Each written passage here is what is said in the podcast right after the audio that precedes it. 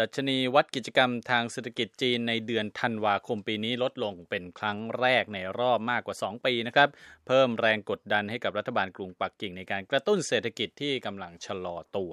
สำนักงานสถิติแห่งชาติของจีนและสมาพันธ์เพื่อโลจิสติกและการจัดซื้อระบุนะครับว่าดัชนีการจัดซื้อของภาคอุตสาหกรรมจีน ลดลงจากระดับ50.0 ในเดือนพฤศจิกายน เป็น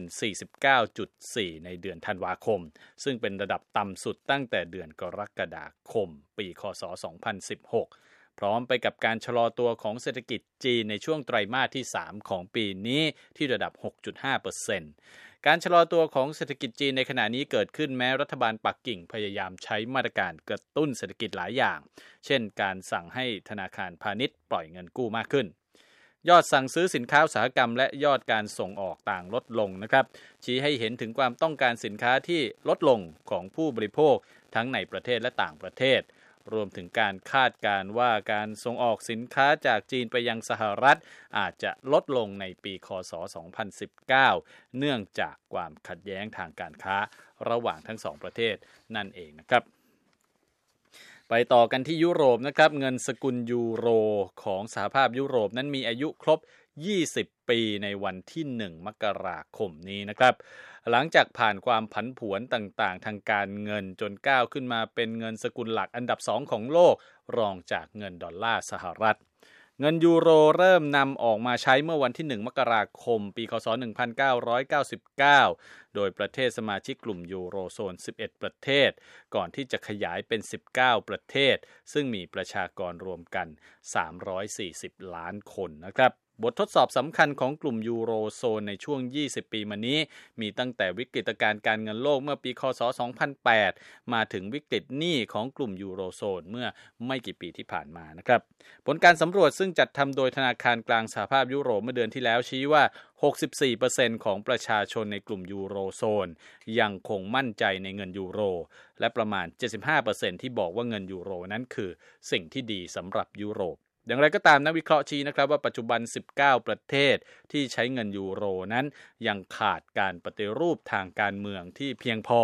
สำหรับการจัดทำนโยบายการคลังร่วมกันในกลุ่มยูโรโซน เพื่อเตรียมรับความเปลี่ยนแปลงที่จะเกิดขึ้นในอนาคตนะครับ โดยเวลานี้ได้มีข้อเสนอต่างๆ เพื่อความร่วมมือของประเทศสมาชิก รวมทั้งการจัดตั้งสหภาพการเงิน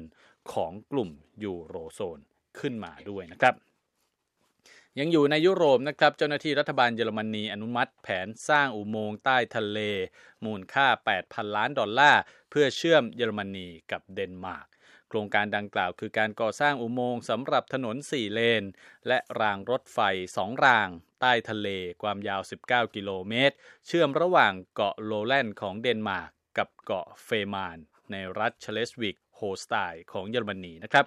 บริษัทเฟมเมอร์เอเอสของทางการเดนมาร์กจะเป็นผู้ก่อสร้างโครงการนี้ และได้รับเงินทุนส่วนหนึ่งจากสหภาพยุโรป คาดว่าจะแล้วเสร็จในปีคศ 2024 อุโมงค์แห่งนี้จะช่วยให้การเดินทางระหว่างกรุงโคเปนเฮเกนของเดนมาร์กและเมืองฮัมบูร์กของเยอรมนีทำได้รวดเร็วขึ้น คือจากประมาณ 5 ชั่วโมง เหลือเพียง 2 ชั่วโมงเท่านั้นครับ และส่งท้ายช่วงข่าวธุรกิจวันนี้นะครับ ประชาชนซิมบับเวอาจฉลองวันปีใหม่ได้ แบบไม่เต็มที่มากนักนะครับ หลังจากที่รัฐบาลเพิ่งประกาศเพิ่มค่าปรับสำหรับผู้ทำผิดกฎจราจร โดยมีเป้าหมายเพิ่มรายได้ของรัฐ และลดจำนวนอุบัติเหตุ ตั้งแต่วันที่ 1 มกราคมเป็นต้นไปนะครับ ผู้ขับขี่ยานพาหนะที่ฝ่าฝืนกฎจราจรนั้นอาจถูกปรับเงินสูงสุดถึง 700 ดอลลาร์ หรือราว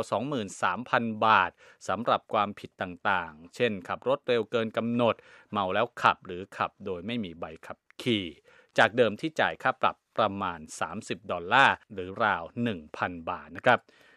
รัฐบาลของ ซิมบับเวบอกนะครับว่ากฎหมายใหม่นี้นอกจากจะช่วยเพิ่มรายได้ให้รัฐแล้ว ยังจะช่วยลดอุบัติเหตุบนท้องถนนได้ด้วย แต่นักวิจารณ์ระบุนะครับว่ากฎหมายใหม่นี้คือมาตรการที่แสดงถึงความสิ้นหวังของรัฐบาลซิมบับเวในการหาเงินเข้าคลัง จนต้องมารีดเอากับประชาชนนะครับขณะที่ผู้ใช้ถนนส่วนใหญ่ก็โอดครวญว่าเงินภาษีที่ประชาชนเสียไปนั้น ไม่เคยย้อนกลับมาในรูปของการพัฒนาถนนหนทางต่างๆ ที่ทั้งแคบและเต็มไปด้วยหลุมบ่อนะครับ